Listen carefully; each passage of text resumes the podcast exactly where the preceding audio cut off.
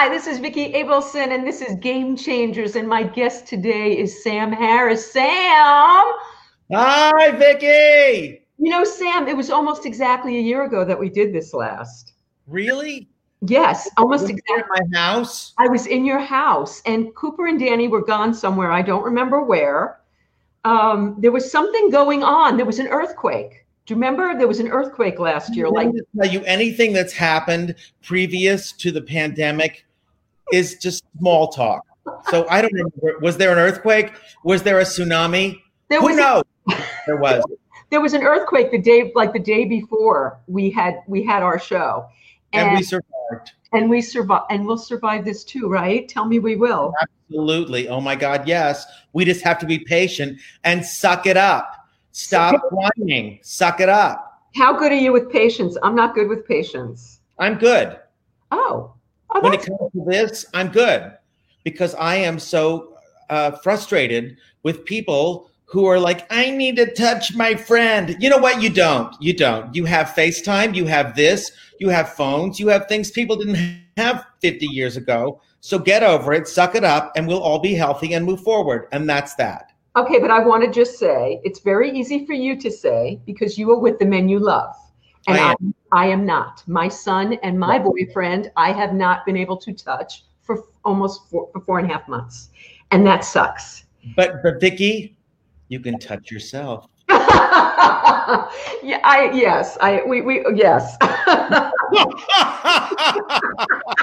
when I think about I have great empathy for that. I have friends who are single and it's really brutal and I totally get it. I'm just talking about the ephemeral nature of this pandemic. It will move on, it will move forward and I would rather deal with whatever it is and be alive Mhm. than not. Sam, you're talking to the, the leader of the COVID crazies. That's what we call ourselves. I have a daily show called Shooting the Shit with Vicki, and we are the COVID crazies. And we talk, I saw a couple of your videos. Hysterical. The one where you go to Arby's and you and your manager exchange things on the roof of your cars. Yeah. I mean, you know what? And also, Vicki, you know this about me, and I know this about you that we find you have to find the humor. You have to find the humor. Otherwise, you're just dead. Otherwise, it's just tragic.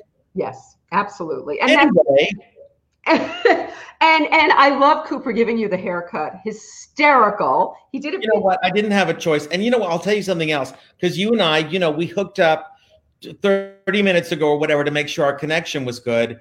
And I had just, I had been up since 5 a.m. because I had an East Coast live feed to New York. And so I was really tired and I took a nap and I was like, oh my God, it's time to talk to Vicki. And then I talked to you and I said, oh, I'm going to take a shower, which I did. And then I laid back down, which is not good. And oh. so Oh, and so I thought when I got back, I would look 20 years younger and 20 pounds lighter. And that is not the case. So here I am with you, my friend who I love. oh, I love you too. All right, you're going to sing for a second for us. I, you know, I want to tell everybody out there that I have completely badgered you into this. That this oh. is Oh. not your choice.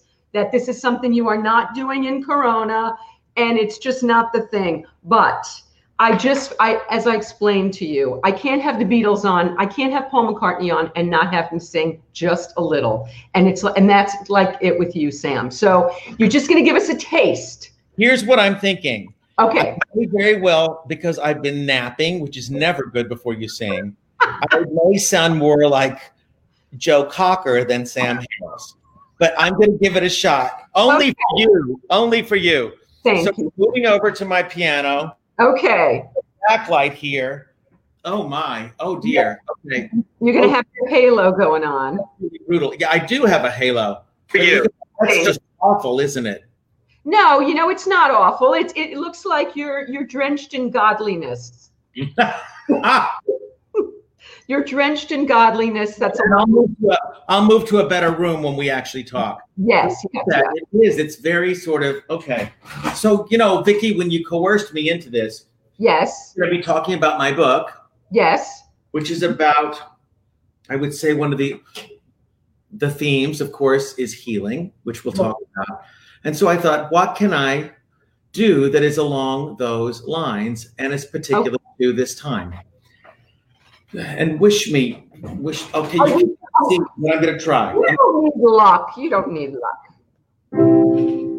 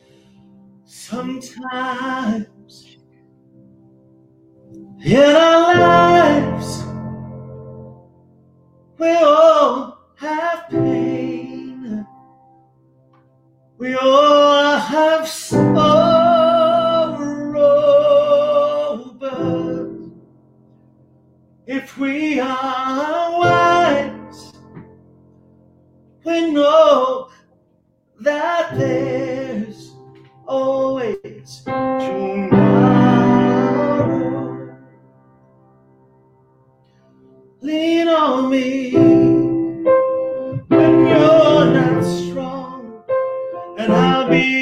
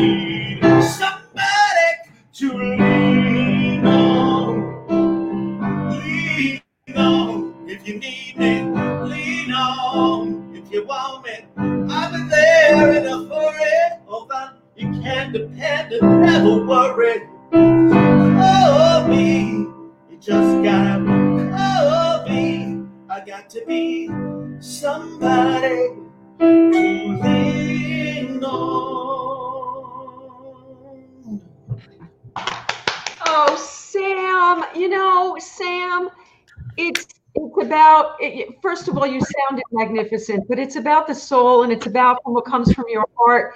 And I'm reading the comments of people, and you're moving people. And Carrie is saying how she watched you on Star Search with her mother, and if her mother were here to watch this today, how much it would mean. And you know, this is the kind of stuff. This is this is the way we connect in Corona. Yeah. This is the way we, it's our, our Corona connection. Our So Corona I'm, I'm plugging you into another, another uh, view. Hold on. Oh my God, I'm schwitzing, You're schwitzing. schwitzing like a chazer. All right, I have to try to figure out how to make us the same size. Right now, I'm like a giant compared to you. You're, how are we going to make ourselves so that we we match? It's because you're, are you on a laptop? Yeah. All right, I'm going to go closer. So push it up a little because I'm seeing a lot of your desk. Yeah, but you know why? Because I don't want you to see. you see this? Because I haven't been to the hairdresser. Vicki, Vicki, I want to see your face. I don't want to see your glasses. Pick up. No, I don't have glasses on. Oh, those. Okay. You don't care about your roots. Well, my roots are so horrible. I'm going Monday. I'm going to be the What, first you mean one. you're not natural blonde? of course I am, Sam. Look, I have a yarmulke. Um, Ha, ha. so so I don't have a, a, my son is not in my house to do my hair. He went pink in the in the pandemic. My Good son. for him. Yes, he had pink hair. Not now when. no, no. Yes, exactly. Not now.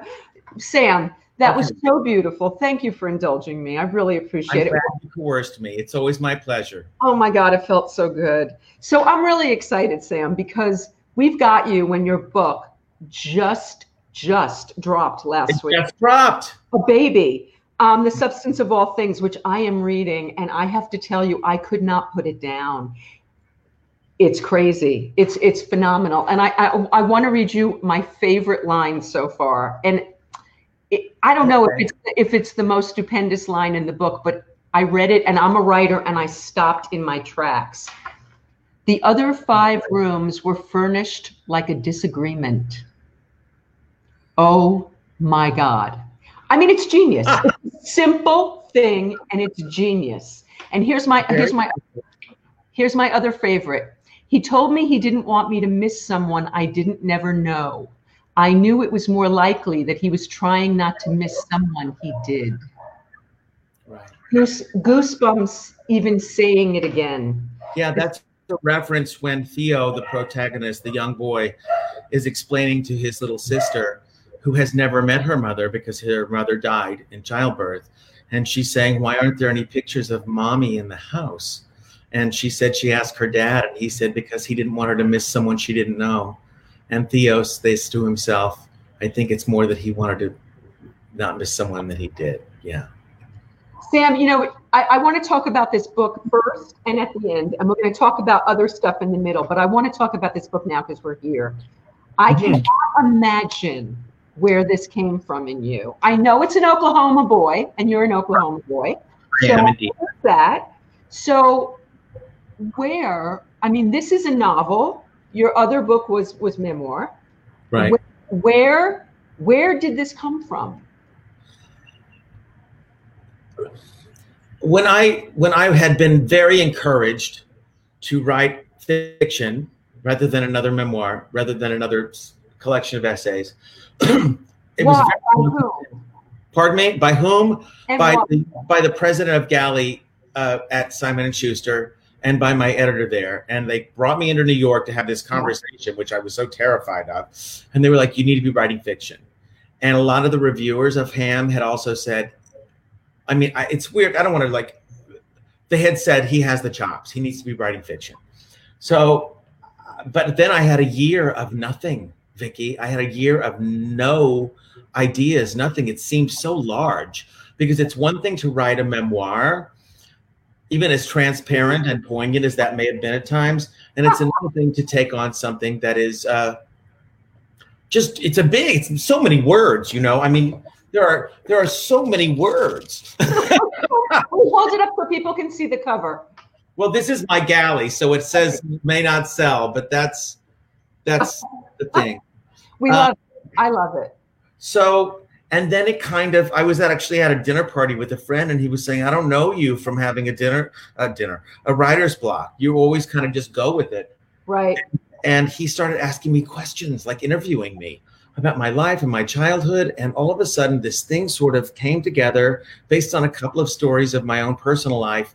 And I said, Can I have a legal pad? And I left the dinner party and went into his bedroom and sat in the corner and started making notes Oh, stop. and then it kind of came you know when it's like you wait for whatever that thing is and then when it comes it just flows now but i will tell you vicki and you know this because how far are you into the book I'm 150 pages in. okay and it's what I'm a little less than half. okay it's like 370 Right.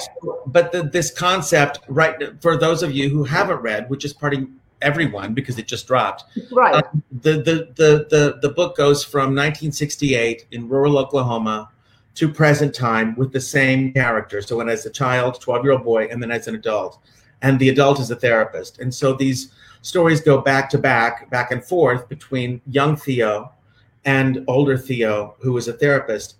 And that second story did not exist when I wrote the first one. I first wrote Theo, only young Theo.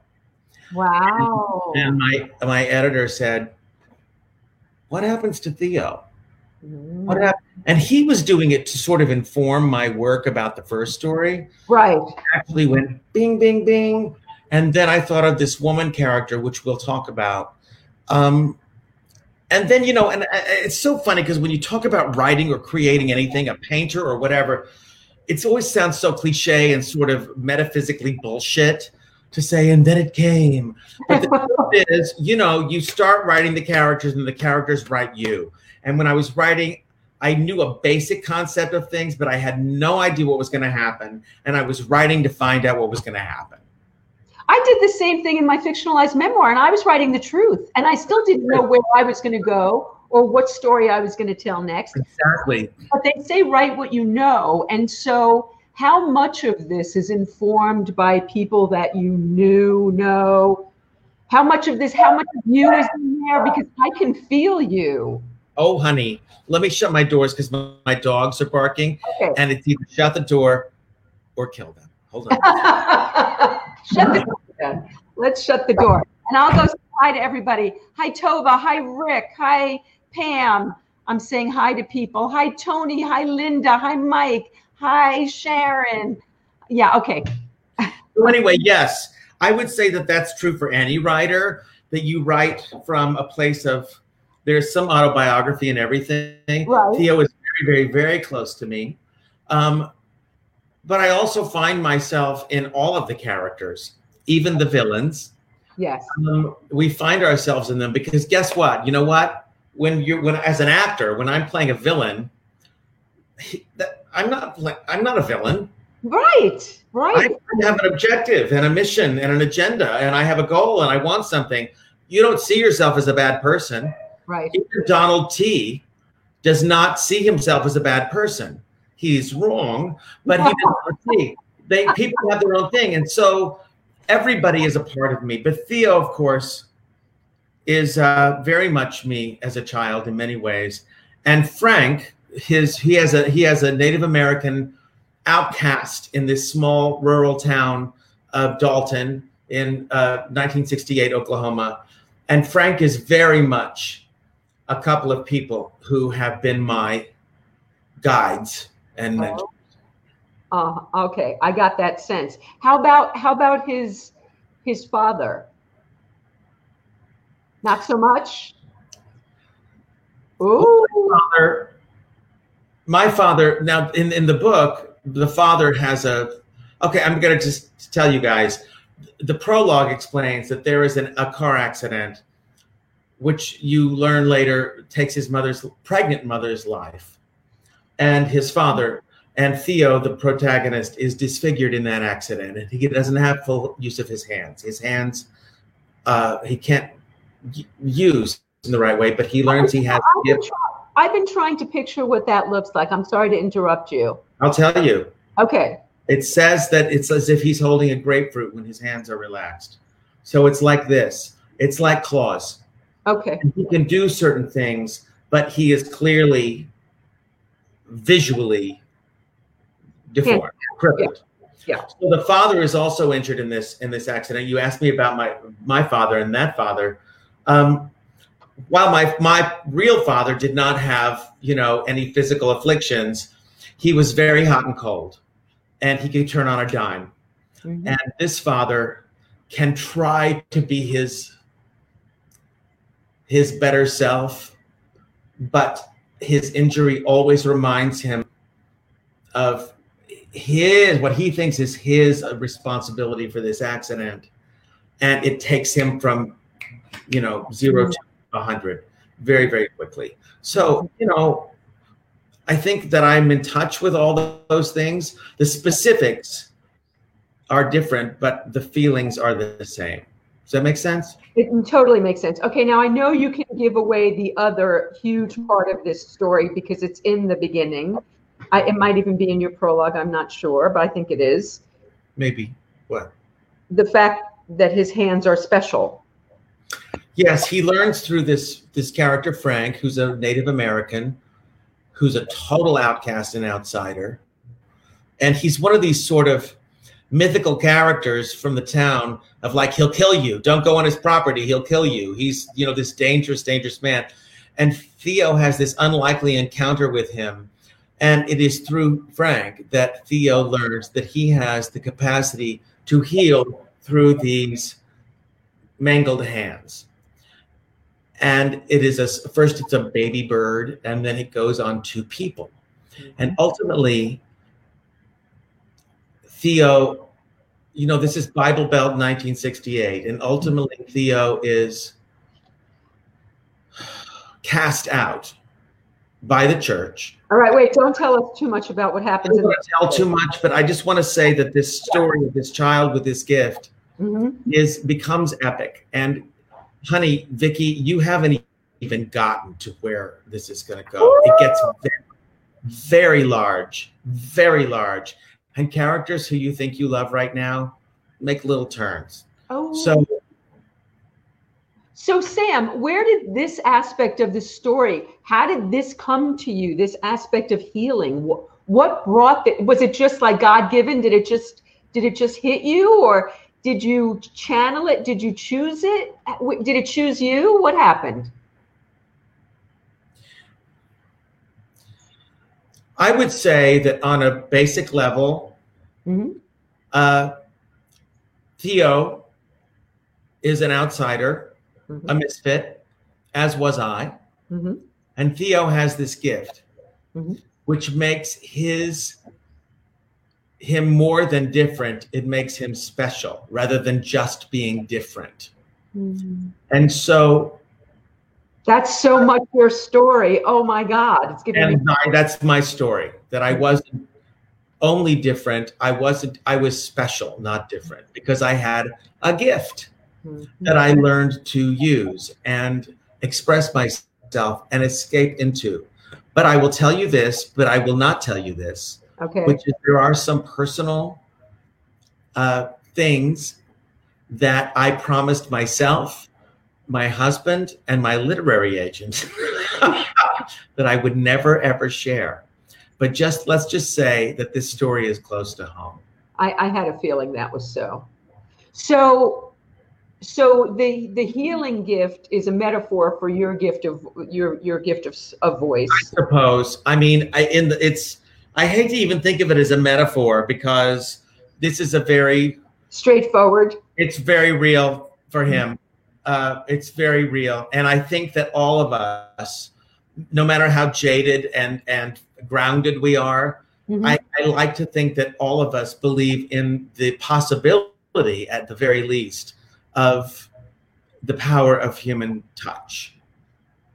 Okay, which goes back to where we started this conversation. And you were saying, okay, all you babies, stop whining about the fact that you can't touch. But let me tell you something, Sam. It's a big deal. They they did studies on babies and they took away their food and another set of babies they took away human touch and the babies survived longer without food than they did without human touch. I understand. I believe that. Essential. And so for someone like me, four months, four months. So my boyfriend bought body bag, human-sized body bags, plastic bags, and I get inside the body bag so that I can hug my son and my boyfriend. That's how important it is. It is. And as you know from the book, this other story of Theo as an adult with this woman who was unnamed, who yeah. in therapy, and she has an actual. Now, remember, I started writing this four years ago. This wasn't. Oh. This was oh. way, way pre-COVID. Right. an actual phobia about being touched. It actually hurts her physically when she is touched. It's a real. It's a real thing. It's called haphephobia. Did you ever see David and Lisa? The movie David well, there was a play and a movie, and it was uh, it was um, oh my god, I just his name just escaped me. Oh my god, I love the movie, but it, he he couldn't be David couldn't be touched. That was what it was. I think I read it in high school, and I don't even remember it. Um, but she cannot be touched, and Theo, the adult, has very much isolated himself, and is very very far from any sort of human uh, interaction. And so there are themes certainly of isolation. And she talks about it. It's so funny when I read it now, which since I wrote all this pre-COVID, it was like, you know, it's very easy to exist in the world without any real human contact. You call Amazon, you call this, you call takeout. You don't, you don't have. To, she goes, it's you really don't have to touch anybody. Um, trying to justify her, you know, her condition.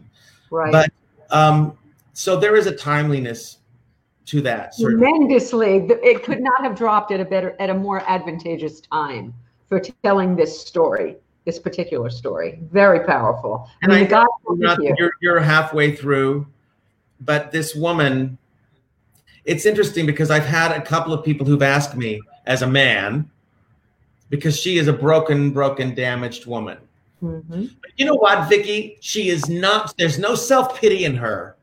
She no. is not. Oh my God! This no. is, she is actually to a dangerous degree defiant. She goes, "I just want to get it done." I, you know, she is does not lend herself to being any kind of a victim, but she has supremely been victimized mm-hmm. to a harrowing degree. Mm-hmm. Um, and so some people have said, like, you're a man. How did you write this? And it was scary for me because as a man, there are certain things, because it's we're talking about sexual abuse. I'm not giving too much up. That how dare I? You know, how could I possibly know? But I and I don't know. It's like I just knew her and I found her. I certainly did talk to people and women to mm-hmm. make sure that I was in the right direction and that it that it uh, reflected some of this because I didn't I didn't want this woman's experience to be typical. I wanted. I wanted to bring it her her her serious her thing is really messed up oh. because it's like oh I was locked in the basement for 6 years and I was fed through a straw and then he raped me. It's not like that. It's much more complicated and much more confusing for her. So anyway, I did ask women, I did talk to women and asked them to read passages and a couple of women who had that kind of experience themselves. So when I when I finally had this, you know, this last edit, I felt comfortable and confident that I have depicted this to uh, the greatest degree that I can. She's 100% believable, empathetic. Um, uh, I never feel like I'm hearing her through a man's voice. Good. And someone who has written many men through my right. Um, I think there's something about channeling, like if you just get into your mind and you rehear, you replay a conversation, even one that didn't happen, but you just really get into those two people having a conversation and right. you get real. And you don't try to write to be pretty and you don't try to write for effect. You just no. real conversation. And that's what you did. Very well, much thank you and you know what the great joy of i think writing something that feels like it's you know what i was saying is sort of where it's going to take you mm-hmm. this, and i know you totally get this because i know you and your personality and your belief and your philosophy and so it may sound corny to somebody else, but sometimes I would write so furiously, and I'm a really fast typer. Mm-hmm. And I would write, and then I would read it later and think, oh, I don't remember writing that. I didn't know that happened. I, oh, that's what happened? Because it just kind of goes. And I'm not saying it's any like, oh my God, I'm channeling gods. It's not that. It's just when you're in your thing and the character starts to write themselves, mm-hmm. and it's such a joyous, painful experience. You know, there are a lot of uh, quite a few writers that watch this, and I wanted to ask you just about process because you said that you wrote the whole story first, just the first part, and then you incorporated. Now, I did something like this in my edit of my book. My book weaves through time, and it goes back and forth in right, time. Right, right. So, when you wrote the second part, did you write it in a linear fashion, or did you write it did you stick it in as you were writing? Well, how did you do it? What did you do? I wrote it in a linear fashion. Okay. Because I had written the first part, I knew, okay, I'm going to tell the audience here. It is through this adult Theo's work as a therapist with this woman that he has the courage to revisit the summer that haunts him, that changed his life and thought he had irreparably been damaged by this incident. It really changed him. And yeah. so he makes, he's at this impasse and he makes this sort of uh, promised to himself that he's going to delve into this, but is he's a therapist and he thinks I can sum it up. Boom, boom, boom. It is through his work with this woman that he has his own courage to actually investigate and feel and go through what he went through because he is leading through her through her process. So to answer your question, I wrote it linearly, but I remember I remember I knew that I knew his story. Right. So it came as a way to interweave but also then reinform the first story. It made the first story richer. But there was a point, Vicki, I will admit, that my dining room table was filled with tiny little pieces of paper, like a puzzle piece. That went, but, oh, no, this goes here. No, this relates to this. No, I need to rewrite this. It was scary. It was like this crazy. There were like, you know, 70 pieces of little paper of information of trying to figure it in. And then what do I have to write to weave this in? Yeah. Well, you did it brilliantly. I, am I'm, I'm halfway through. I don't know where you're going, and I don't know what I'm going to get, but uh, so far, I am. Uh, Just wait, baby. Just wait. I was going to say that I want to wait until you send me a physical copy signed so that I can hold it in my hands, but I won't be able to because I want to finish it because I want to read it. And I also love. Sam told me I, I was going to after Sam and I did a little tech run through. Sam went to shower and I said, all right, I'm going to get back to the book. And you said, and I'm going to, I'm going to read through. And you said, don't, you know, I want you to savor it. And I do want to savor it. I don't want to plow through it. I want to take my time with it. No, yeah. I know for myself, because I love, I love words. I love mm-hmm. words. And when I'm reading a book, you know, if the story, even from the beginning is great, but the language is not beautiful, I will, mm-hmm. I stop reading.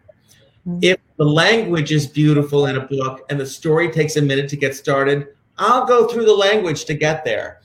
It's all about language and depiction and description and placing myself in that environment and in that character. And so that's why I don't want you to rush through it because you have to answer something. I want you to savor it and think, oh, I have time to reread that sentence. You know what I mean? Mm-hmm. And it's interesting, Sam, because I'm not really into descriptive writing. I, am very much into story and character. Give me story and character. Stephen King's like one of my favorite people. I was going to say you love Stephen King. This is this is very much a Stephen King book, as far as I'm concerned. I'm uh, what, I'm, I'm trying to think of the one. Well, the one with Drew, the one where the she has a power. There's one where the little girl has a power. This also reminds me a bit of. Um, um, uh, oh my God, I just lost my train of thought. Um, oh God, it'll come back to me. It reminded me of another story that it, it it's completely unique to itself. But anyway, um, I'm not really into descriptive passages and flower. And Stephen King says in On Writing, if you've written a descriptive passage, throw it out. And you know, I had just written my first when I was writing my book, and I threw it out. But but your but but when somebody does it with with with with craft. This is my point. I don't write descriptive passages. I but I write, I hope, with craft. Every mm-hmm. word is chosen. There are no accidents. There are no mistakes. I suffer every word, whether I'm writing a Facebook post, a, a, a Huffington Post article, or a book. Every word is thought. And punctuation. Oh. I'm a punctuation freak because I love these little marks that tell you where to think and where to breathe and where to pause and where to laugh. And it's just all, and also, I think as a musician, there are rhythms to sentences and words. And sometimes the actual number of syllables in something affects the rhythm of the sentence. It is a craft. Now, I am into descriptive writing as long as it's not belabored. Right. Like, for instance, you probably hated or would hate um, where the Crawdads Sing by Delia Owens, which is a huge, huge six million copies, whatever. And the language is so beautiful, mm. so beautiful. The story is wonderful too, and it's smart.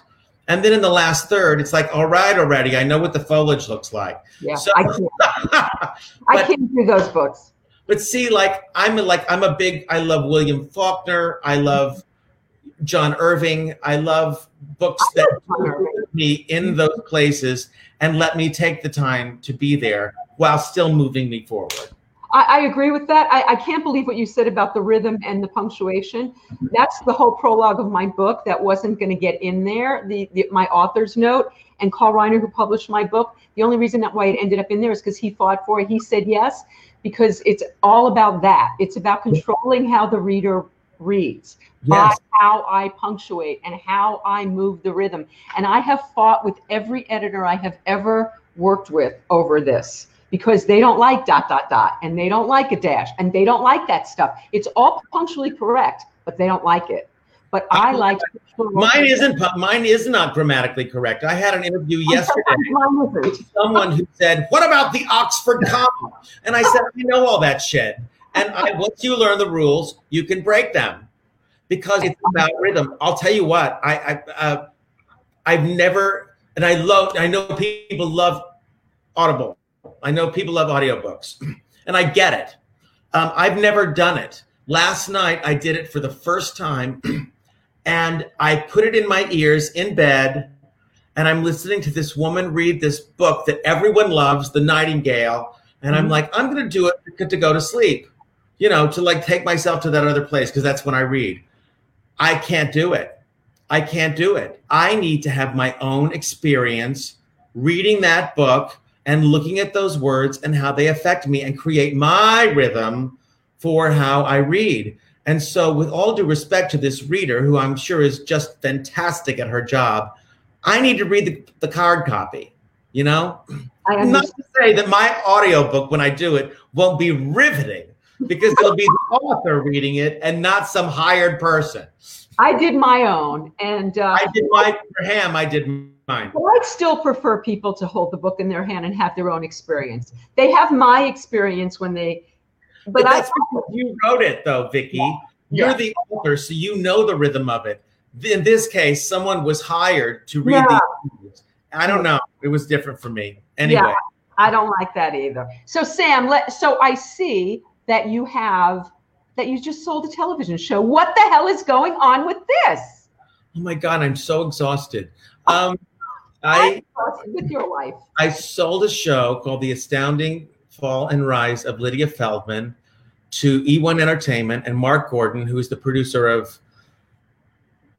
Grey's Anatomy, excuse me, Grey's Anatomy and Ray Donovan and oh like all these marvelous television shows. And um, it's really funny. And it's about this a- agent who has been in a coma. She was like a Sue Mengers, like hard ass 1980s and 90s, completely politically incorrect, brash. Is this is this Linda? Huh? Is this Linda? Linda who? Linda, um, oh my God, Lavin. Is this Linda Lavin's character? No. You mean could she play this? Well, she's doing a character now on Instagram that is kind oh, of. I haven't seen it. I don't know anything about it. Okay. Um. Anyway, no, I play her. Oh my! Oh my God.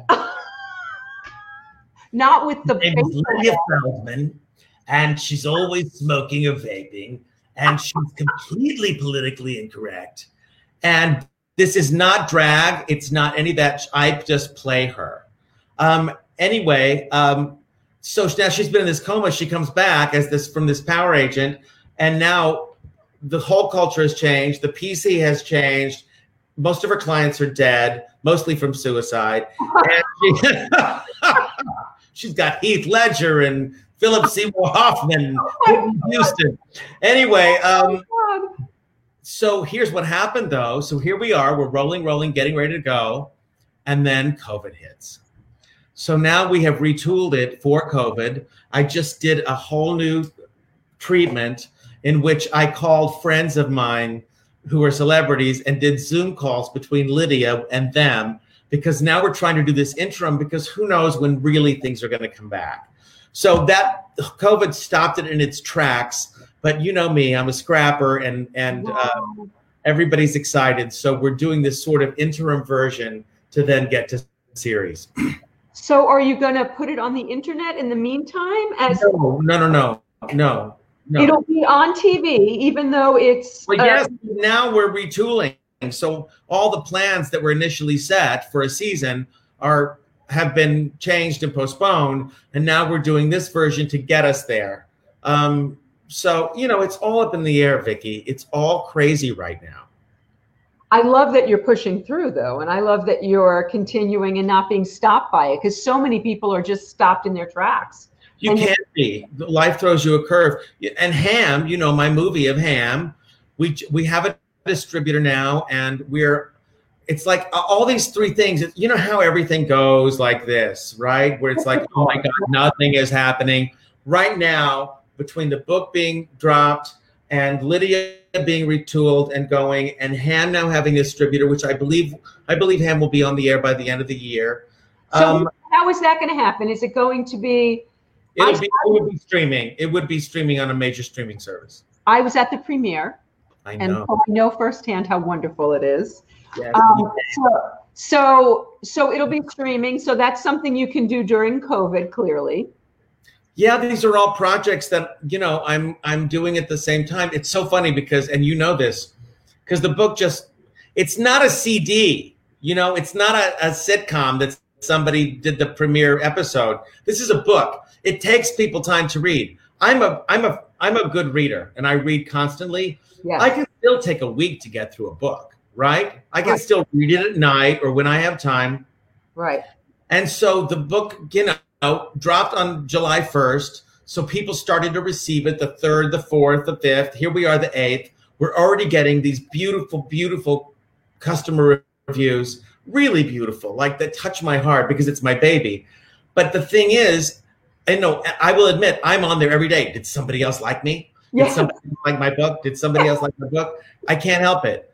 I've never been one of those actors who said five years later and i still do that. I still go and look right? Because there's still new reviews from you know i still go and look. Who bought the book today? What's going on? I still do well, it. because it's so personal and more than anything i've done and i've really been lucky in that i've been able to write for different medium and as an actor and a singer and different things and this this the substance of all things is the most personal work i've ever done. It's definitely my best writing you're, the writing is magnificent. Okay, since we're here, yeah, you got a couple pages to read to us? Oh yes, you this mentioned. is a perfect time. Let's do that. Okay, this is hard, isn't it? Right to choose something. It is hard. I'm going to read you. I'm going to read you the prologue. Okay, that's perfect.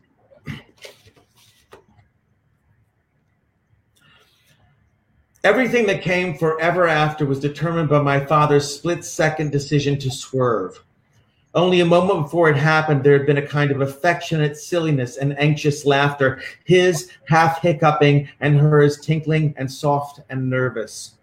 Then the flash of the animal in fleeting light, solid and fixed, blurred by the downpour and the futile zigzag of windshield wipers, the eternity of the moment, knowing nothing can be done. There should be a way to stop time when these things happen. Pull a lever, flip a switch. The crash was relentless. The skidding, flipping, cartwheeling, the crushing of glass and metal mixed with the brittle snapping of my bones. I was flying through the air, my body flimsy and unmuscled, slammed and jolted, the foolish attempt to grab onto anything, the ripping away of every feeling of safety I'd ever known. Then absolute stillness. I assumed I was dead.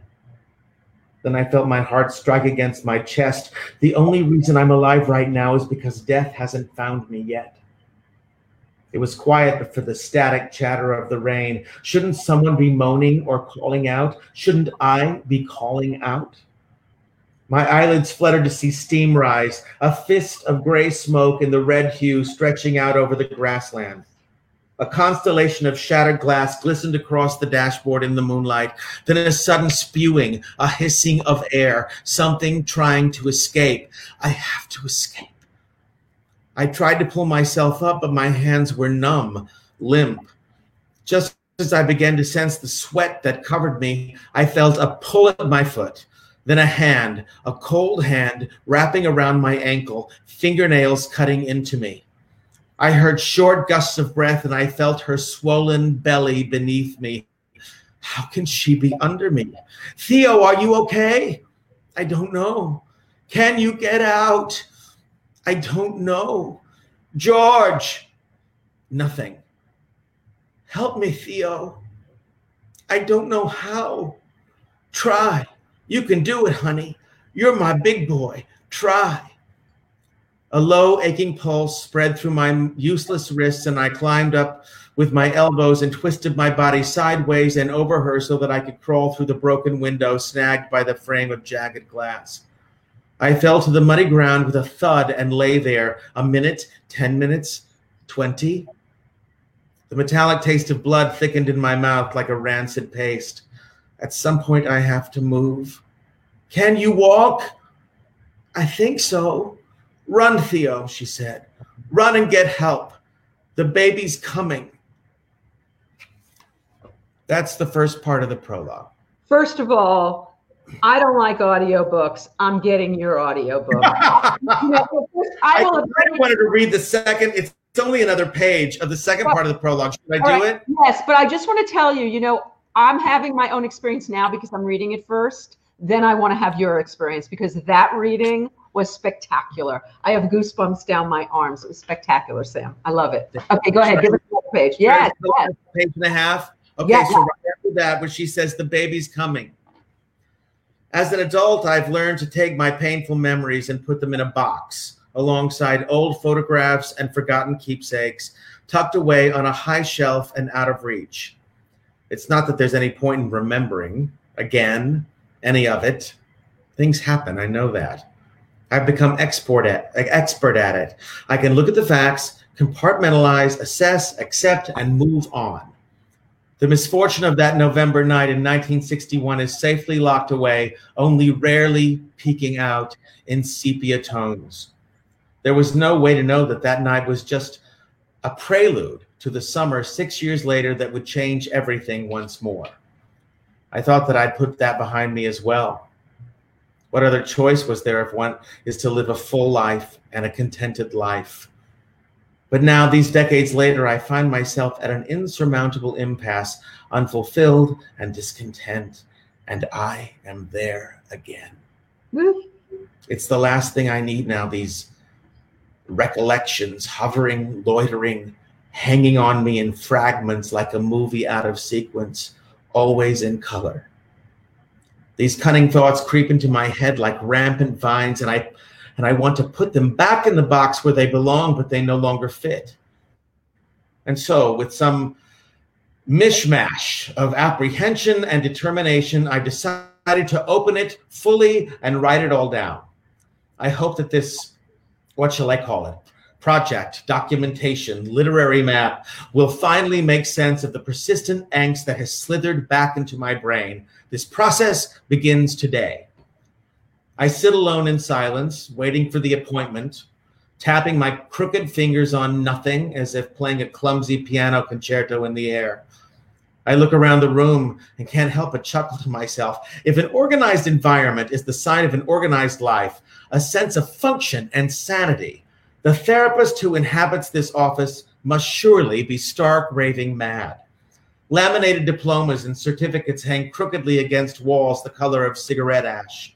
Two cheap looking wood veneer bookcases stand side by side, the shelves empty but for a slackly stacked pile of unopened mail, a VCR wrapped in RCA jacks, and a worn black leather briefcase sitting atop, bridging the two bookcases like a choice. Busy looking papers are strewn across a walnut desk that is covered by a layer of dust interrupted by finger tracks, like a white glove test never followed through. And to the side of a Queen Anne chair is a metal based contraption supporting two glass shelves and two adjustable chrome arms, bracing two iPads that can be swung in and out of position. An apple tree. A respectful knock sounds on the hollow door, and I know it's time for my next client. It's beautiful writing. It's uh, again, you had a thing with oh God, I can't remember the line now, but it was joining two things as if they did. Uh, right, as if it was a choice, bridging the basis as if it was a choice. I love these kinds of sentences. Uh, it, this is just beautiful, Sam. Uh, it's just wonderful, uh, beautifully crafted, and um, I can't wait for you, as my friend, to get to the third act. Well, it won't take me long. That's for, sure. and I hate reading on my computer. I hate it. I hate know, it. I hate it. I know, me too. You know, there's there's nothing like uh, I don't mind my Kindle. I'm learning to use my Kindle more. I'm learning. I prefer. I'm tactile. I like it in my hands. right. I find the Kindle. Reading on my computer, not easy for me. yeah, I have to. That's I have the PDF. I don't have Yeah, it. I know. I'm sorry. So, no, that's okay. I mean, I'm I'm grateful to to be reading it. I'm happy to be reading it. So there's that. But what what an experience. So, oh boy. Well, I think that I, I'm I'm reading the thread as we're as as you were reading. I was kind of glancing over to what people are saying. I think saying? there's going to be a lot of people that are going to be. Uh, should we read some comments? People, if you if you have questions for Sam, now would be a good time to ask them. I'm just going to go back and read some of the stuff people have been saying till now. Um, yes, uh, Tova, you can get Sam's book on Amazon, and the link is in my description of this show, and it will be in the the the post um, promotion. Hi, all things, Amazon.com. There you go. Sam you Harris. and um, and it'll be uh, I'll be giving the link on this show uh, thread afterwards, and it's in the the promo thing. Um, I just had to look up a pic that I took with Sam at Women Who Write several years ago. He's so nice and so talented. Um, let's see. Uh, oh, wait, I'm trying to find. Uh, people are just hi, hi, hi. Um, everybody's saying hello. Uh, somebody's saying, please, just one. Oh, Keir Dullea played David. Thank you. In David and Lisa, it was Keir Dullea. Ah, I had such a crush on him, even though he was very nuts. But that I liked nuts guys. That was my thing. uh, Tova says, I just bought the book. Um, yay! Firestarter was the Stephen King one that I was trying to think of of the young girl. And by the way, the other one that it reminds me of, not in the it not in um in in in the character, but in the situation with Frank, it reminds me a little teeny bit of The Shining with Danny and his relationship with um, Scatman Crothers, whatever his character's name is, right? he has this guy who who brings out the shine in him and who he's not a broke he's not a he's not a castaway but he's not the same kind of they're different but Frank is an outcast. He's he's Native American. He lives in a trailer outside of town. He's ostracized by the town. There are Right. rumors of him having killed a soldier. He uh, he's that mysterious uh, character that you don't go into their yard because Right. they will kill you. right And the first time that Theo meets him, it's because he's been chased by bullies after church, of course. And he's been chased by bullies and he seeks refuge and finds and climbs a tree because he didn't have anywhere else to go. And he climbs this tree with his clawed hands. And Frank comes out and shoots a gun and tells the motherfucker kids to get away. And he and Theo is afraid he's going to be killed and the man puts a you know he fills his bandana with ice to help theo's ankle that he and uh, something happens that that frank recognizes oh my yeah he has this this gift but frank even though he's this mentor and this wise wise man he says things in it that that are about about situations and tragedies even in our lives and about whether we let them define us or inform us and about doing your part and the other what happens after is not your business. He brings all these things to theo about the because theo is 12 years old and he has the burden of this gift. gift. But frank is no perfection either and you will see vicki as you go on frank has his the stuff that he's not said yes to, the things that he doesn't necessarily always practice what he preaches. ah Um, because guess what, honey? It ain't black and white. There's a line in the very near the end of the book that says, Nothing is good and bad, nothing is black and white, everything is gray, like fog, and fog is hard to see through. Ooh. Wow Because none of us, you can't do it. It's we all live in the middle. did you have a frank in your life Yes, I had. Uh, I had a mentor that was spoken about in Ham, the book and the movie, who was my director and writer. And he's the person, his name was Jerry Blatt. He died in 89. And he was the person who empowered me and talked about and taught me about my authenticity on the stage and in my work. Um, but there was also a, a, person, God damn it, I said I wasn't going to do this. Um, there was a person, there was a person named, literally named Frank. Ah. That was not a big part of my life, but he's someone who affected me greatly and led me to parts of myself that I didn't know. That's all I can say. okay. I feel like the first guy you just referenced uh, was in Ham, was a character in Ham. Yes? Yes, he was. Yeah, very much. Yes. Okay. So I get that. Frank is a mystery. Um, maybe. Mystery. I'm, I'm feeling that I, there's a little awareness inside of me that's brewing. I don't know what it's about. Adam Chester is saying something. He said, "Oh no, I loved Sam and he hated me." Do you know Adam Chester? He's the uh, the um, surrogate Elton John. He he he does Elton at at rehearsals and he readies the band for Elton. He's he's amazing. Why did you say I don't like him? I don't know. He said I was hired to play a celebrity party years ago. No one told me who it was for. Big secret. Got there and an hour in, Liza Minnelli walks in with Sam.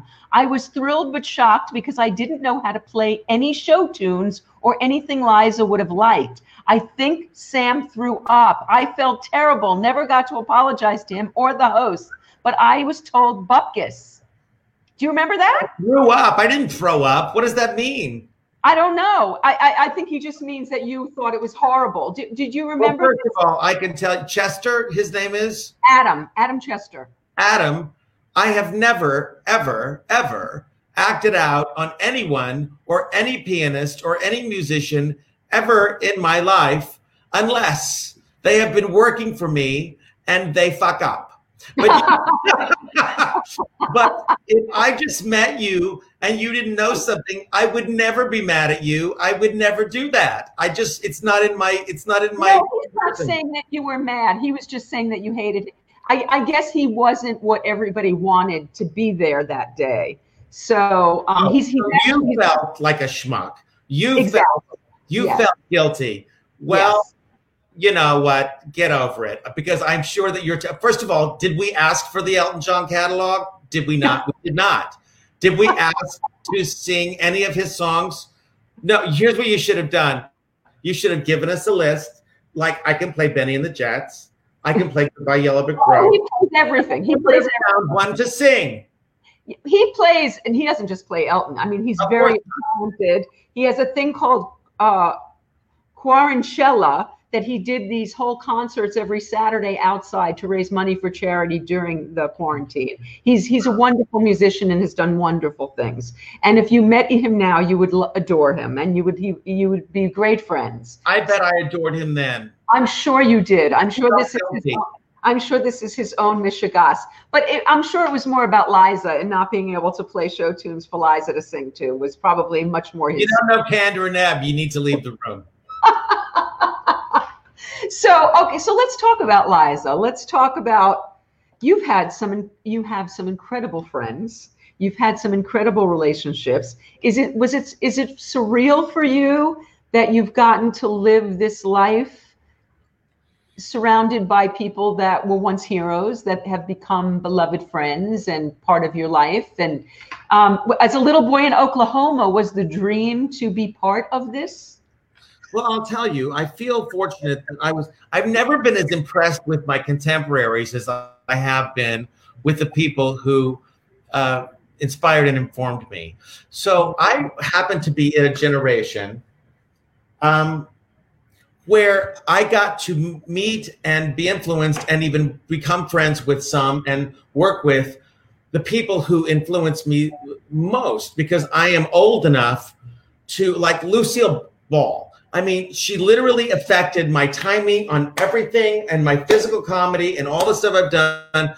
And then when I was quite young in my 20s, she, I'd learned that she was a fan and she asked me to sing at this thing tributing her. And then we had lunch. it was things like that. It was it was Sammy Davis Jr. who I idolized, who I saw perform when I was 10 years old, who said, "You are one of us." Oh my! I, it was things like that, and so I was always. I'd rather have lunch with Elizabeth Taylor than Madonna. You know what I'm saying? Yes. So even though I was this kid, the people that affected me were. Uh, by the way, can I just move to another subject along the sure. same lines? I get so pissed off when I'm like, because I love teaching master classes and I love new talent. I just love it so much. But when somebody says, I'll make a reference to something, music or whatever, well, I wasn't born then. Well, that was before I was, and I'm like, you know what? I wasn't born when Charlie Charlie Chaplin was doing movies, but I know his work, but I learned from his work. I wasn't born when such and such, but I read about it, but I saw the movie, but I, I didn't know Billie Holiday it was before my time, but I lived by her when I was 12 years old. So mm-hmm. I hate that. We have this library of great artists and these contemporary youngsters who are saying like oh if it's before taylor swift i just don't know okay like, so now i have a question for you in real life so cooper yeah. Do you have an appreciation of the things that came before? Absolutely not. Because I want to tell you, my kids, they don't want to watch black and white movies. They don't want to listen to. I'm sorry, but can't do it. They won't go there. You know what, though? And I hate to say this about my own child because he's brilliant, wonderful, wonderful child. But his art is not the same as my art. He expresses himself in different ways. I'm talking about the people who do who perceive themselves as artists, writers, actors, musicians, and do not do their homework and do are not interested in the past. My kid is like this great, he's smart, he's funny. You know what? He doesn't know those things. He's only 12, but he knows who I mean, I have shown him early com- he does know I Love Lucy. He does know physical comedy. He does know a dryness. I mean, yes, he would rather watch, you know, Tammy right. with Melissa McCarthy than, you know, whatever. Some 40s movie that I loved. See, that was me. I was the anomaly. My husband always says that to me. He said, You're the freak, Sam. You're the anomaly. Because you more of us were freaks back in the day, though. I mean, because when I was a kid, I watched movies from from the 40s and you know yeah we watched old stuff i don't know why but we did well and maybe because the only thing on television was on saturdays million dollar movie was like you know uh meet me in st louis it was maybe there wasn't much by the way, Adam Chester says he feels better better already, and he said he just purchased 20 copies of your book. 20? And he asked if you would maybe you'll do his next Quarantella. I tell him to contact me through you, and we'll figure out what that is. I think that's really lovely, though. That no, thank you, Adam. I apologize if, if healing, you, healing is happening even as we healing is happening. Throw in a little Theo. a little Theo. So okay, so so let's talk about Ham a little bit. Well, wait, do we before we get to Ham, we have to talk about Star Search for a moment. For people that haven't seen other interviews with you that are new to you somehow, that they're new to this planet. I don't know, they're five years old. I don't know. so, so you're a little kid in Oklahoma. You have a dream. You're a boy with a dream. You're watching. You're watching these classic. Uh, who were your musical heroes when you were um, a, a boy? Well, like I said, Billie Holiday. Yeah. People thought I was insane. I mean, not people. I didn't even tell anybody. Oh, my Sammy Davis Jr. I would sit in my room and listen to these records and just weep. and you know, I was very dramatic, but it was no. it was but it was also just because I found here's the weird thing, other than Aretha Franklin, who I worshiped, most of my most of the people that I loved were not great vocalists. Ah. They were great storytellers. Mm-hmm. And that's what I hope to, that's how I perceive myself. Yes, I happen to have been fortunate to have been given a muscular gift where I can sing the notes I hear in my head. Right.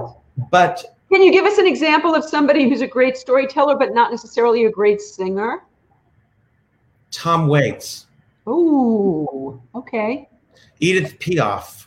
Hmm, interesting. Um, Billie Holiday. Yes, she moves you from her voice, but she's got six good notes. really? You know I what I mean? a great singer. Wow. She's a great singer because she moves you. Hmm. God bless the child. Yeah, there's nothing really, you know, I'm talking about like raw. But what about like Frank? Because Frank, Frank probably he's like the greatest interpreter of of of song of anybody I've ever heard. Now I don't think about his instrument. I mean, I love his His instrument. instrument was smooth and beautiful and wonderful. Um, I'll be honest, I feel like he's the greatest. He had the greatest phrasing I've ever heard, Absolutely. and he never made me cry. Really? Never made me cry. I mean, look, okay, let's go to the oh, obvious. Wow. Judy Garland. Now, it's the typical gay thing, but when I was two years old, three years old, three years old, her show was on TV. And Yeah. my mother tells that when she was on and singing, I would get very upset if anyone spoke or moved during that. To her at three. Now, is that because I'm gay? Maybe, but it's maybe, but it's also because I there is a cry. I mean, Mhm. I'll tell you something. Singing is not easy for me. it's not easy for me. How so? It's very hard for me to get on stage. I am terrified every single time. I say to myself almost every single time, why am I doing this? Why am I doing this to myself? Why am I torturing myself? Don't do it. Oh wow. To a, to a tragic degree, to the point that my music director of almost 30 years, Todd Schroeder, He's amazing. is he's amazing, is the person who kind of sets me straight. It is so horrifying to me. And I've been doing this a very, very long time. Yes. When I step on the stage, I have a great time and I'm full of joy. Getting me there is very hard. And I think it's less about my fear of hitting the note than it is about knowing I've never thought this before. You do this to me. because I think it's knowing what I'm going to have to do to feel that I did my job, which is go to places I don't necessarily want to go to, relive things I don't necessarily want to relive. And uh, I think that's terrifying for me. Mhm. Now, once I'm there, I have no problem. I'm totally transparent on stage. My husband always says, if I want to know what's going on in your life, I'll come see one of your shows because I don't share things in my real life. But I really just think I character. I think I realized that I'm less afraid of whether I'm going to be able to do it than what I have to do. I don't phone shit in. You know what I mean? No, you do not. Okay, so now if this is if since this is the case that I didn't I don't know that I knew this before, how the hell did you get yourself to do Star Search? That seems like it would be the most terrifying thing. darling, when we're 22 years old. Ignorance is bliss. Of course, I was terrified, Oh my god. but there is a moxie and a, and also remember that I didn't know, I was a no one. I was a nobody. I didn't have anything to live up to. So Right. when that started happening, and and you know, it was I had been doing it for four or five weeks before it ever aired because we were taping in advance. So then right. feel this crazy response, and then it just empowered me. I mean, yes, by the time you got to the final, you were already a national sensation. yes, yes. So yes, there was pressure because it was a, a competition, Right. but it was also remember that this is a kid who was like at the time I was playing this little theater, fifty seat theater on Santa Monica Boulevard called Theater Theater. And I was doing my show called Out of Control with three backup singers called the International Pancakes. and we had this, I had a following, and different publications have written about this crazy kid with a following. Um, but I was just, I'm so driven and so I used to drive around parking lots of grocery stores and sing out my window so people could hear me. so I was, you know what I mean? It's different when you're 22 and 18 or 16. Yeah. And so and so when this happened, as much as it was scary, remember that all of a sudden I was getting the platform, the stage to say, Here I am. Here I am. Listen to me. Listen to me. So that completely overrode any kind of uh, fear I had. So how Sam? So you win Star Search. How in that those next moments did your life change? How did it take you to Broadway? How did things progress from Star Search? What happened there, and what was the time frame of your life transforming? Well, as you said, television is an incredible medium, and at that time there were a lot fewer channels, so we had an audience of 25 million people a week which is unheard of now. Oh my God. Um, unheard of. Mm-hmm. So my life literally turned upside down where I, you know, all of a sudden I anytime I went outside, I was recognized. I remember I went to Disneyland with two friends and we had to run from people. It was like, like I felt like I was the Beatles, you know what I mean? Wow. And then, you know, all of a sudden I was playing Carnegie Hall and I was touring and then I had a big record company and and all, all of that stuff was happening and it was thrilling and it was scary mm-hmm. because you know any any young person who achieves some sort of fame early will tell you you can't they don't teach you the business they don't teach you how to deal with it so i had a few people who reminded me that i was still a schmuck like i was before and to not get too full of myself and then i also was very very had a lot of bravado about what my terms were. And um, I think I benefited and suffered for that. And then you know, years went on. I was doing this. I was playing that. Then Broadway. I love the theater. I'm really a theater person. Yeah. I love being in the studio. I love writing songs. I love creating. But give me a rehearsal hall, a stage, and Daddy's home.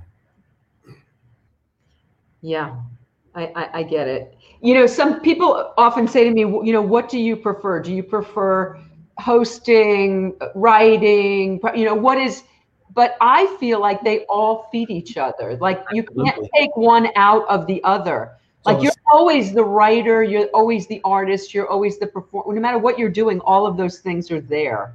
Sort yeah. Of, right? I, when I've been asked that, and this is the truth, what do you like most? Do you like writing? Do you like acting? Do you like singing? Do you like directing?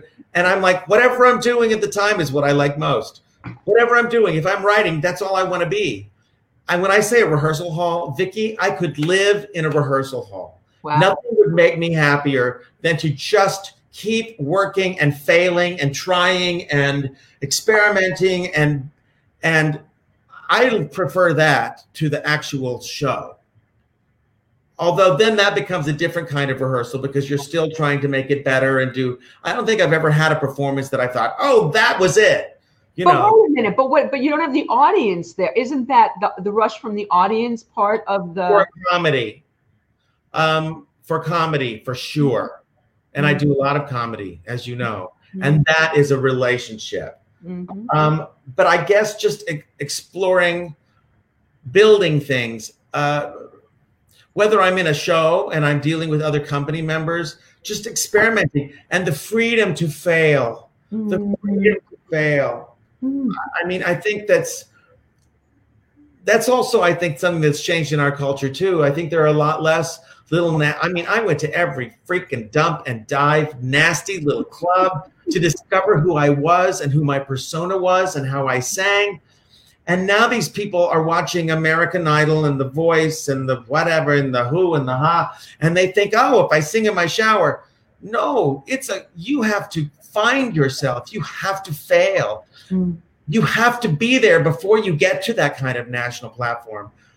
The reason that came together for me at that time in my life is because I did know who I was. I did know what my persona was. I did know even how funky and messed up as it was how I looked and I did know I did have a repertoire. And then the timing of that came in. You know, I think success comes from craft and timing meeting at the same place. Mm-hmm. You know, mm-hmm. um, meanwhile, there are people who've done it far better than I in many, many different ways. And so it's an individual route.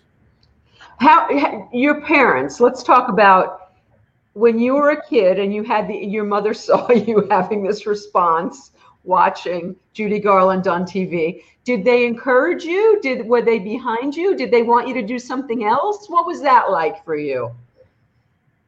Um they encouraged me.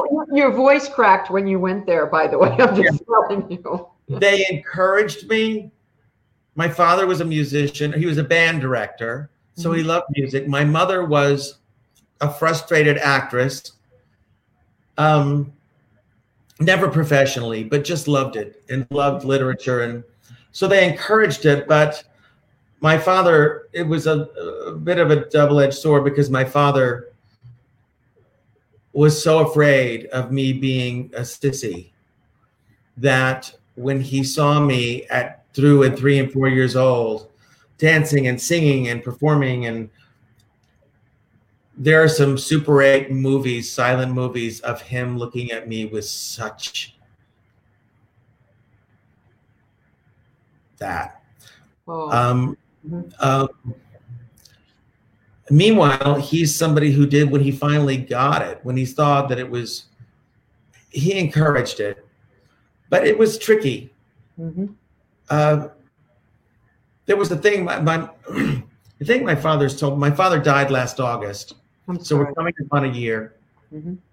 Um, but he tells used to tell this story because you know I was kind of a star in my little tiny town in Oklahoma, right? Sure. Was the sissy boy, but I had talent. Mm-hmm. And I created things and I wrote them and I choreographed them and I starred in them and I did basically what I'm doing now, except now I get to do with professionals. Um, sometimes I think that I'm like, wow, I'm still making shit up.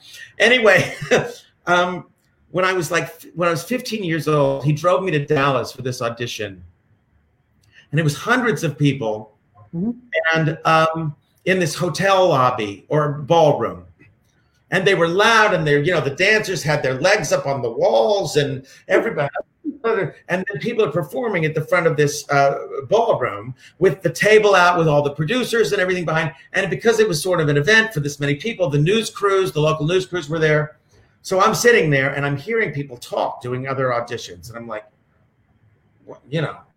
So it was my turn. I'm 15 years old Mm-hmm. And I went up to the pianist and I took my sheet music and I said, I'm going to change this. I'm going to start here on this big note and you follow me here and whatever. So I changed my arrangement at the last minute and I went up and I sang. And the room became quiet and everybody stopped and everybody watched. And then when I finished, the news crews, the local news crews rushed down and my father said, That's the moment I knew that it wasn't just that you were, that I was your dad and I thought you were talented in your little town. He said, That's the moment I knew. Oh. Um, Goosebumps. So that was sweet. Boy, we were innocent then, weren't we, dear? Oh my, that's a beautiful story. So, Sam, just for fun and for shits and giggles, fa- favorite things that have happened to you along the way that happened to you because of your celebrity that like hanging out with Liza Minnelli. Like eh, eh, like can you give us like a highlight or two of things that have happened in your life that I know it's a spur of the moment maybe nothing will come to mind and that's okay if nothing does but something that thrilled you that you got to do because of your station like, did you ever walk into a party and go, "Is this really happening? Am I really here?" Oh, well, you literally that's a, that's a thing. I was once seeing. I was at a concert. I was going to see Patti LaBelle in New York City, and when I walked in to the theater, and all of a sudden there was all this applause, and I'm like, "What happened? What's what am I missing? What am I missing?" And I realized that it was for me that kind of I think that was right after Star Search. So that was that was one of those things. And I was seeing Patti LaBelle, whose arrangement of Over the Rainbow I had fairly ripped off. so that was kind of wonderful. I think my husband Danny always says you underestimate the respect that people have for you. Mm-hmm. because I think we're I'm still and maybe you're this way too. I'm still that little kid who's trying to drive around in the parking lot and say, "Listen to me."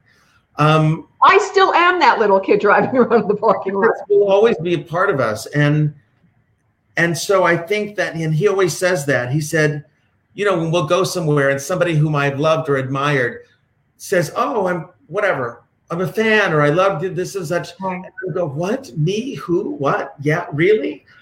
I will because you know ultimately I am such a fan of talent and of this business. There has never been one time in as many stage doors as I have walked through, even in my darkest moments, there has never been one time or onto a studio lot into a soundstage that I don't think, oh my God.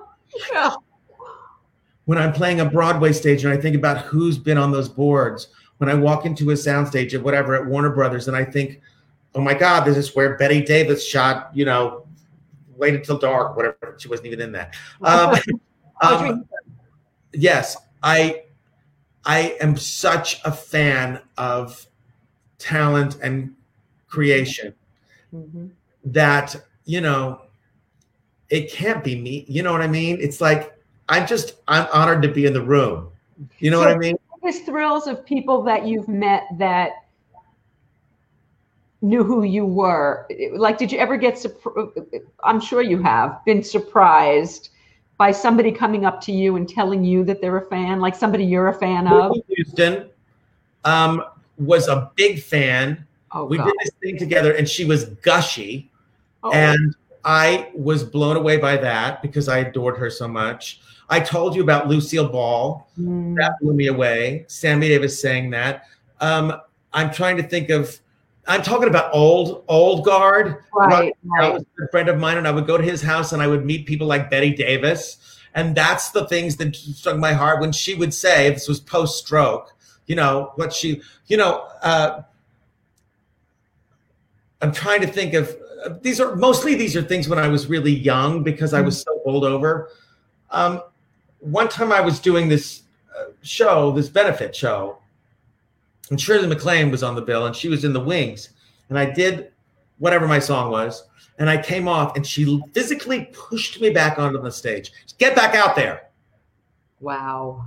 And I went out and I bowed again, and I came off, and she said, "Don't you ever apologize to the audience by leaving too early." She said, wow. "You've given them something." and they need to tell you that they love you and they need to tell you that you have that, that you have affected them. Stop oh. being afraid it's going to end. Oh. Wow. And i've i've had dinner with her since. I've, she's come to oh. see what things i've done and i will never forget that because this is somebody who i admired who was a pro and smart and she gave me advice. Wow so there have been many, many things in my life that I've been so bowled over, uh, or just wow, I get to absorb that. Do you know mm-hmm. what I mean? Mm-hmm. I love that. Okay, so now, as I told you earlier, Sam, we are the COVID crazies. You're amongst the COVID crazies now. That's who's watching us. And I, I've been, I, I told you before the show, I've been watching some of your videos, and I know that you have COVID carefulness. So how are you? How is your family managing COVID? What What is your? Do you do you go to stores? I go to the grocery store. You know, I'm I'm a little less crazy as I than I was in the beginning. Now that we know more information, when it started, I wore the N95. I wore a hat. I wore glasses. I wore gloves. I carried Clorox wipes with me. I carried Lysol with me. I came home and grocery store shopping is so I love it so much. Me too. I haven't been in four months, so I want to hear okay. how. I love it so much, and this has ruined my experience because then I come home, unload it in my garage, wipe down everything, and a simple trip to the store turns into a three-hour ordeal, yes. and it takes all the fun out of it. Yeah. So I do go to the grocery store. I'm less crazy now. How are you less? What do you not do now? I don't wear gloves. Mm-hmm. I do wear a mask. I do take my Clorox wipes. Uh-huh. I, you know, I don't wash my clothes when I come home.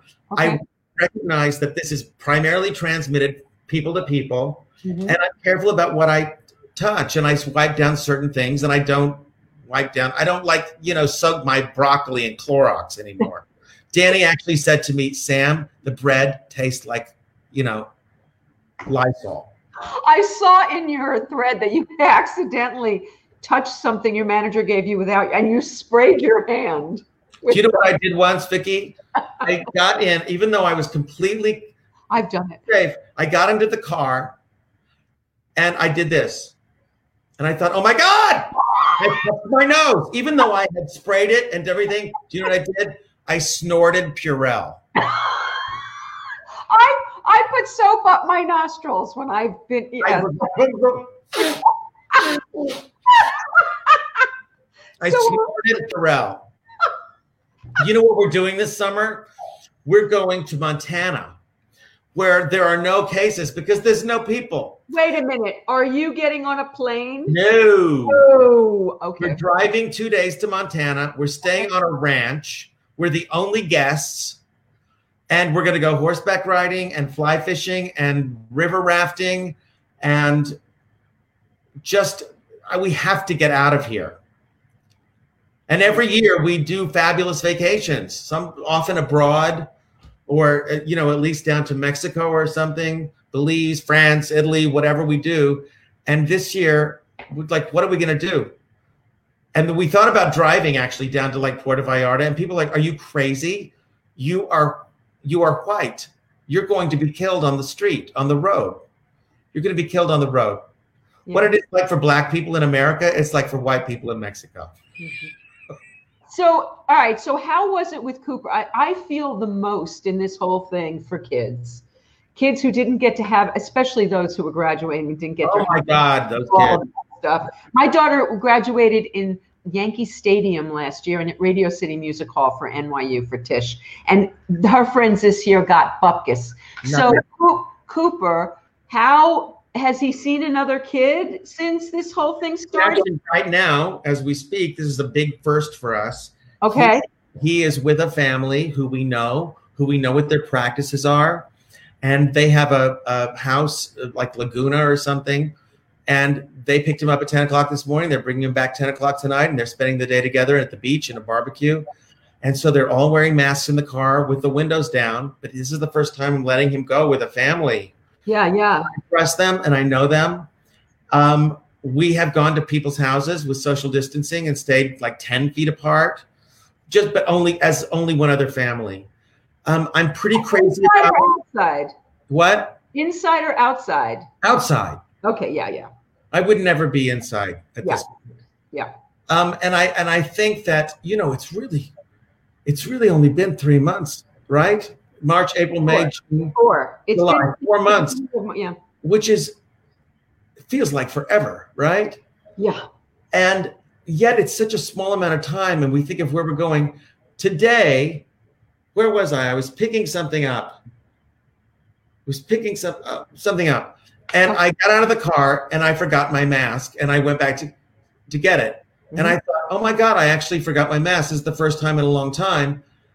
This has become such a part of our lives already. Right.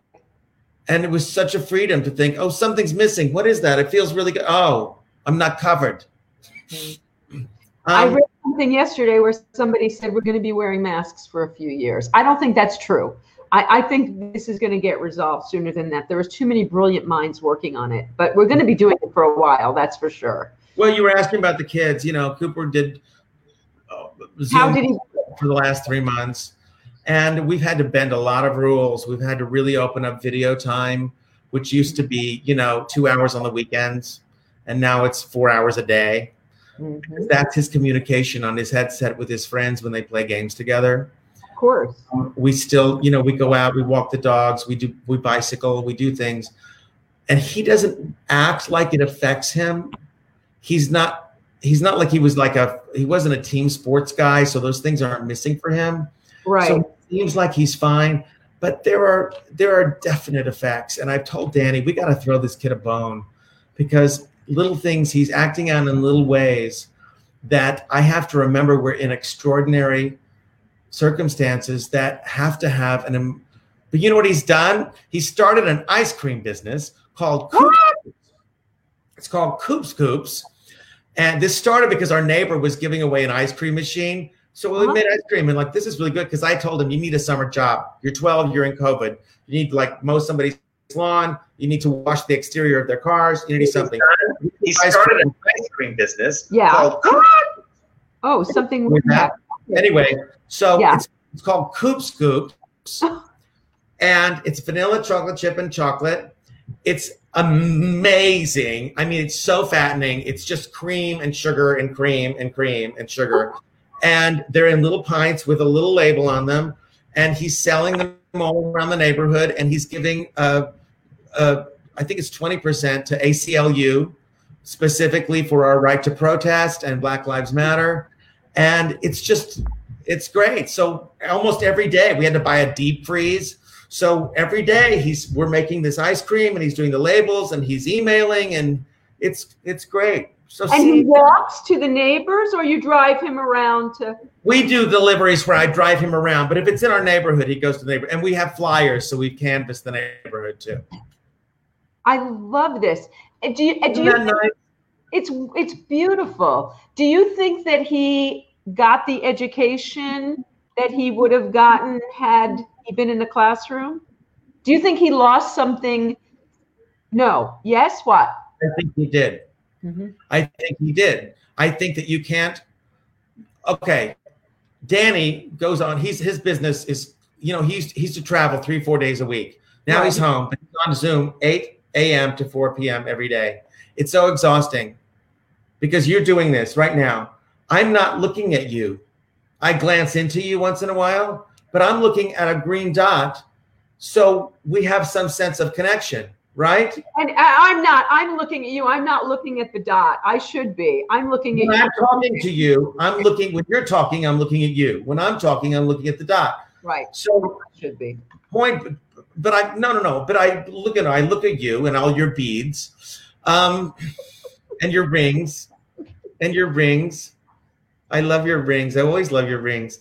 Anyway, um, there's no way that a 12 year old or 11 year old or 10 year old or 14 year old can sit at a computer from 8.30 in the morning until 1.30 or 2 o'clock in the afternoon and absorb information without ener- any energy without any participation. You know he raises his hand there's only 15 people in his class. So uh, but there's just no way. Yeah. yes he has suffered. And i would I, there's no freaking way there's going to be school in the fall and if there is All right. I was just listening to that on MSNBC right before we went on because the idiot in chief is saying there will be, and he's demanding that there will be. And one of my kids' teachers did this impassioned plea on Facebook today because she has extent she has um, underlying conditions. She's got three children that are in the school system. She's got a husband in the school system. She's got a mother-in-law in the school system, and she is terrified if they make them go back to school. She she could die. She will be at risk. She can't do it. what pisses me off, Vicki, is these arguments that you hear them, Laura, whatever her name is, that horrible woman on Fox, Laura Ingraham, who's saying they're children. They have strong immune systems. They even if they get it, I'm like, it's not about the children. Anybody who knows that it's a petri dish and you bring it home and then everyone's dead. So here's my a good friend of mine sent me a text today said that their private school sent them a notice saying they're starting at the end of August. I'm like, are you kidding? He said, I don't know what to do. And I just wrote, no, period. No, no, no. Okay, so Until someone there's else. treatment or a vaccine, I am not putting my child in a public place indoors. You can't speak with a mask and be heard. You can't eat. What are they supposed to do for lunch? Like eat takes it off, everybody- Somebody uh, was saying on MSNBC earlier, or CNN, whatever it was, that they got a paper in the mail today with three choices. Yes, my child will attend real classes. My child will do a combination of virtual and real. My child will only do virtual. Now, I don't know where his child goes to school, but he was given a choice. They get to sign off, and they were picking choice B virtual and real. Um, I would assume you would mm-hmm. choose choice C, virtual only. You know what? I never say never because it says July. I have a couple of months. If in my in Cooper School, Yeah, who's having to choose now? well, we thankfully we haven't had to add. They've they've surveyed us. Hmm. Cooper School is a small school. It's private. There's only 30 kids in the entire seventh grade that he's Right. going. So if they did the half and half, I just what they would do is they do like half of them one week Zoom and then half of it, you know. Right. But here's the thing. I just don't see how it can work. I And I don't- see, and, and also, I would never fault a teacher for saying, I'm not going there. Mhm. So here's the deal if they give us these choices, I hope they let us choose because I am not, I don't want my child to suffer because we're trying to make prudent, life defining decisions. This was a public school teacher, so I don't know that she's going to get a choice. You know, this is it's not fair. do, Fire her? Well, this is the thing. This is not fair. You cannot force people to endanger their lives. That's It's- right. Especially if they have personal circumstances Absolutely. or are compromised in any way. You know what? That's not going to happen, Vicki. Your friend's going to be fine because talk about a lawsuit. Mhm. That's like saying, you know, I have to, I'm going to make you eat peanut butter, even though you're going to go into anaphylactic shock. Exactly. Exactly. so, Sam, tell before we go, tell me what are some things that. All right, you are with the people that you love, and that does make your situation. um, that does make your situation uh, more palatable. For how do you feed your soul in co? You can't, you know. Well, you do still go to the grocery store, um, but that's not a fun experience anymore. What is fun for you in this? How how are you filling your soul and having joy and um, having a sense of normalcy? Well, I'm fortunate that I have three projects going on at the same time that I am invested in and I get to work on.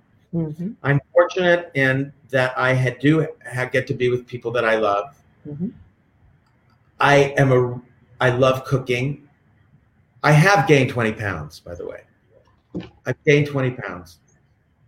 Um, I love cooking, so I get to feed Have my. you cooked more? I've I have cooked more in the last four months than I've cooked in my entire life. You're always like paper thin, Vicky. You don't count. You're like always like this. No, I've gained, and I'm going on this new thing, which, by the way, I have to just quickly tell you, it's called Op, Op, Optavia. Have you heard about this? Octavia Spencer, Not Octavia, Op with a P. Optavia. Okay, I know two people yesterday told me about it. My girlfriend Zoe has lost 13 and a half pounds in two weeks. My friend Aris has lost 25 pounds in three weeks. It is a cannot fail food system. What is Cannot it? fail. It's they send you everything. You, right, shit.